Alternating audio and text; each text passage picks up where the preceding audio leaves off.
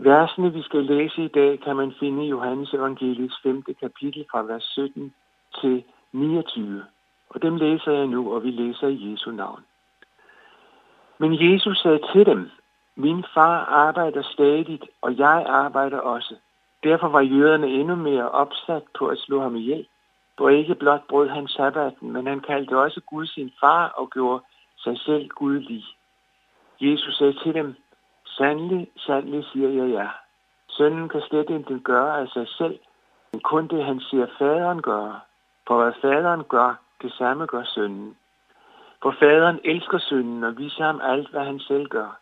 Og han skal vise ham endnu større gerninger, så I skal undre jer.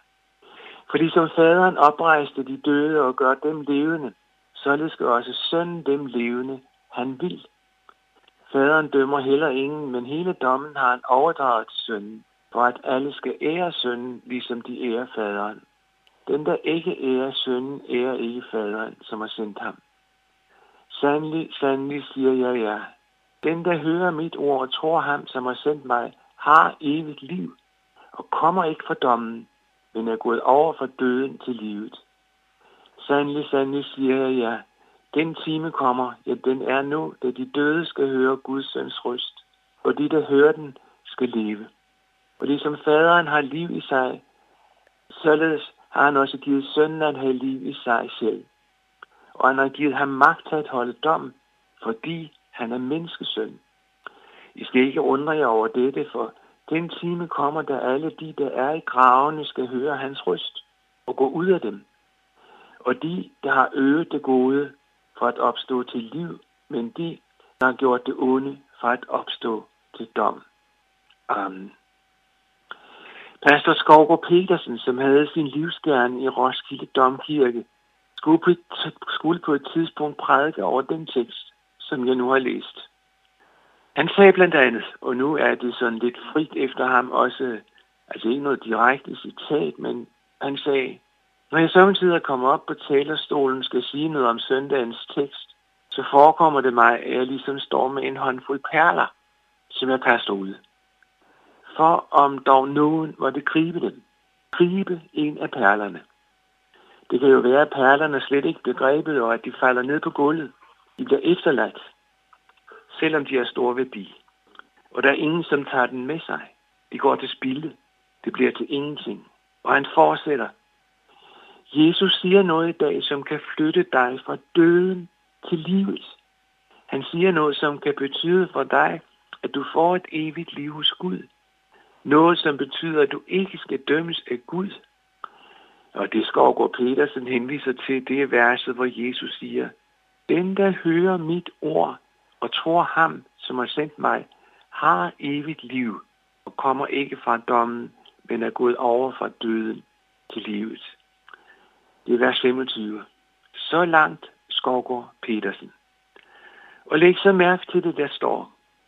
Fordi Jesus siger her, det er ikke noget med, at nu skal du tage dig sammen. Nu skal du se at blive bedre med dig. Nu skal det blive alvor med din kristendom. Det er ikke det, han siger. Jesus siger, den, der hører det, jeg siger, og tror på ham, som har sendt mig. Det er jo Gud i himlen. Hvad står der om den, der gør det? Han har evigt liv. Og det menneske er gået til livet, fra døden til livet. Og det menneske kommer ikke fra dommen. Og det er i sandhed perler. Perler fra Gud, som deles ud til alle, som synes, de har værdi. Jeg skal prøve at tolke det. Perlen er, at du ikke skal gøre noget, når det gælder dit forhold til Gud. Men du må have lov til at, have lov til at høre. Høre Jesu ord. Jesus sagde på et tidspunkt, og det var vel nærmest en programerklæring, han sagde, jeg er kommet for at opsøge og frelse det fortabte. Det sagde Jesus. Og han havde lige praktiseret det med et menneske, som alle var overbevist om, havde en elendig og umulig Guds relation. Det troede manden også selv i udgangspunktet. Jesus ville gerne være sammen med ham. Han går ind til ham, og manden bliver frelst, fordi Jesus sagde noget til ham, som han tog imod. Manden fik det godt med Gud, og mandens navn var Zacchaeus. Zacchaeus fandt perlen. Og du kan tro, han passede på den. Det var ligesom perlens værdi flyttede rundt på alt i hans liv. Og så hans forhold til penge, som han havde en del af. Og nu siger Jesus, jeg er kommet for at opsøge og frelse de fortabte. Og han siger det til dig. Tænker han havde sagt, ja, jeg er jo kommet for at frelse dem, som klarer det med Gud. Dem, som mestrer det med troen. Dem, som kan lægge synden væk. De mennesker, der har det sådan, de har brug for perlen. De ser ingen værdi i den. De har ikke brug for perlen, og de ser ingen værdi i den. Hvad sker med den? Hvad sker med, at Jesus er kommet for at opsøge og frelse de fortabte? Så falder perlen ned, og det bliver til ingenting. Men det kunne jo være, at der netop nu, denne dag, sidder en, der hører Jesu ord, når han siger, jeg er kommet for at opsøge og frelse det fortabte. Og så er der en, der siger, at hvis det er sådan, så er det min mulighed. Hvis du har det sådan, så er du jo på vej fra døden til livet. For det var derfor, Jesus kom. Det var derfor, Gud sendte ham, for han skulle frelse de fortabte. Og det må du have lov til at tro. Det var ikke de vellykkede, men de fortabte, Jesus kom for at frelse, sagde Jesus. Du må have lov til at tro denne virkelighed. Og så lige tilbage til det vers, som Skov og Sørensen kalder en af flere perler. Jesus siger, den der hører mit ord, og tror ham, som har sendt mig, har evigt liv. At tro Jesu ord, at tro ham, som har sendt Jesus, ligger jo gemt i det, jeg citerede før. Programerklæringen for Jesus. Jeg er kommet for at opsøge og frelse de fortabte. Jeg er kommet. Jeg blev menneske. Jeg kom fra Gud. Sendt af Gud, hvor jeg skulle opsøge og frelse de fortabte. Det der med at opsøge, du kan jo den dag være det eneste menneske, der ved, at du lytter til denne udsendelse. Det er bare dig, og du sidder og du lytter, og ingen andre behøver at vide om det, kan du tænke. Men Jesus ved det. Og Jesus er opmærksom på dig.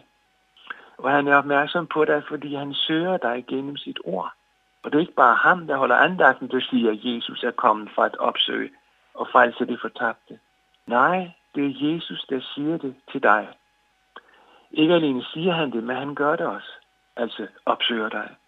Fordi du må have lov til at tro det, og dermed eje evigt liv.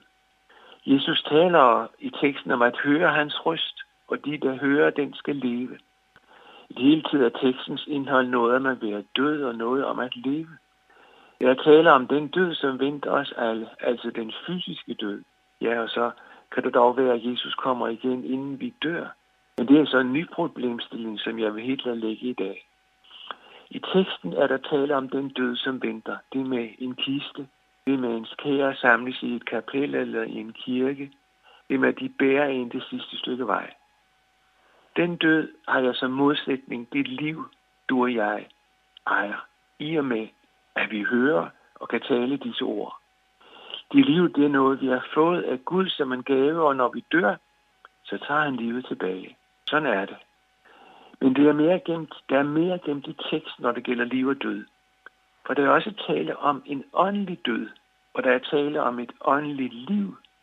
Og Jesus siger så, den time kommer, ja, den er nu, at de døde skal høre Guds søns røst, og de, der hører, hører den, skal leve. Nu er det, siger Jesus, at døde skal høre, og døde skal leve. Og her taler Jesus om den åndelige død, hvor han vækker mennesker, åndeligt døde mennesker, til live. Lige før talte vi om, at Jesus siger, at jeg er kommet for at opsøge og frelse det fortabte. Og hvis den virkelighed er god for dig, du tager den til dig som din, tror fordi du oplever dig selv som et menneske, der har behov for, at en anden skal frelse dig. Tror du det? Så er du gået fra den åndelige død til det åndelige liv. Nu kan det ske. Denne dag, dette øjeblik, lige der, hvor du er. Og lad os så tage det helt store perspektiv med, det som ligger som en undertone her i teksten. Der kommer en dag, hvor Jesus igen vil komme til jorden. Der vil han stanse alt på denne jord. Der vil han kalde alle dem, som er i deres grave frem. De døde skal komme ud af deres grave, og der vil han holde dom. Der tales om, at Jesus skal være dommeren. I teksten siges det på den måde, at de, der har øvet det gode fra at opstå til evigt liv, og de, der har gjort det onde fra at opstå til dom. Du skal ikke forstå det på den måde, at man, ikke kan gøre, man kan, at man kan gøre sig fortjent til et evigt liv, mens det ikke lykkes for andre. Men sådan hænger tingene ikke sammen. Det er noget med at høre Jesu ord og tro ham, som har sendt Jesus. Og det er den sag, det betyder, at man får et evigt liv. Det, der løser hele denne virkelighed op, det er, at Jesus er kommet for at opsøge og frelse de fortabte. Det er det, han har gjort. Det betyder noget. Også på den store dag, hvor han skal dømme levende og døde for nu at citere fra trosbekendelsen. Når Jesus opsøger mennesker for at frelse dem, så skyldes det den fantastiske virkelighed, at det er Guds evige frelsesplan. At Jesus påtog sig dommen for alle mennesker, og alle dem, som hører denne virkelighed og tager imod den, klamrer sig til den, de bliver frelst. De går fri af Guds dom, for Jesus har taget den på sig. Det handler om et kors. Det handler om en dyb, dyb fornedrelse, ydmygelse, smerte, elendighed, Guds forladthed. Det handler om at besvigte alle, og det oplevede Jesus, da han døde på et kors. Og det er derfor, han kan frelse mennesker. Og det er derfor, han kan opsøge dig også denne dag og give dig et evigt liv. Også selvom du overhovedet ikke har fortjent det. Nej, fortjenesten vandt han, og den vil han give dig gennem ord, som du må have lov til at tro. Han kom nemlig for at opsøge og frelse det fortabte. Og nu spørger jeg igen. Kan du se perlen? Den perle, der rækkes dig gennem ord, netop nu. Og det er en perle fra Gud, fordi den er knyttet til det, Jesus har sagt.